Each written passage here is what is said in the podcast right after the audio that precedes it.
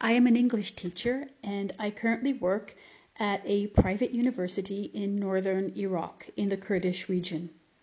During this time of COVID, there are some additional challenges that teachers as well as students face. Here in Iraq, electricity is not reliable and is often well, each day, numerous times during the day, the electricity can go out for anywhere from a few minutes to several hours.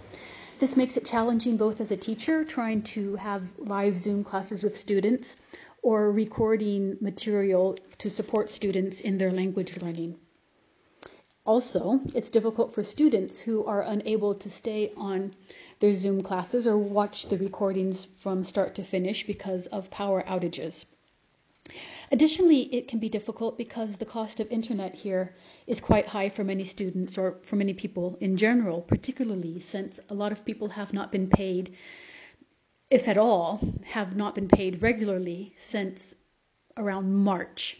So people are hurting financially, and um, it can be expensive to use internet and access material through the internet. The university attempts to waylay some of these costs by providing data packages for students, but then it's also the challenge of getting this package to the student. And you know, if you don't have internet, then it, it it's quite difficult regardless.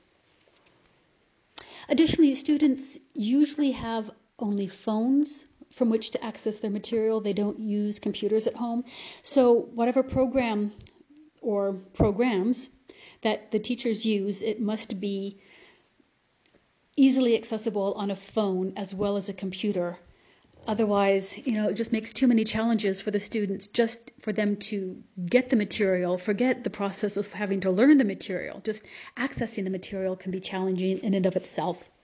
That said, I find that the students who are studying at this time tend to be very motivated and do their, their best and go above and beyond what I would normally expect from students in attempting to get their material and study and learn. It's, that's one of the really nice things about this time is that my students are really quite motivated.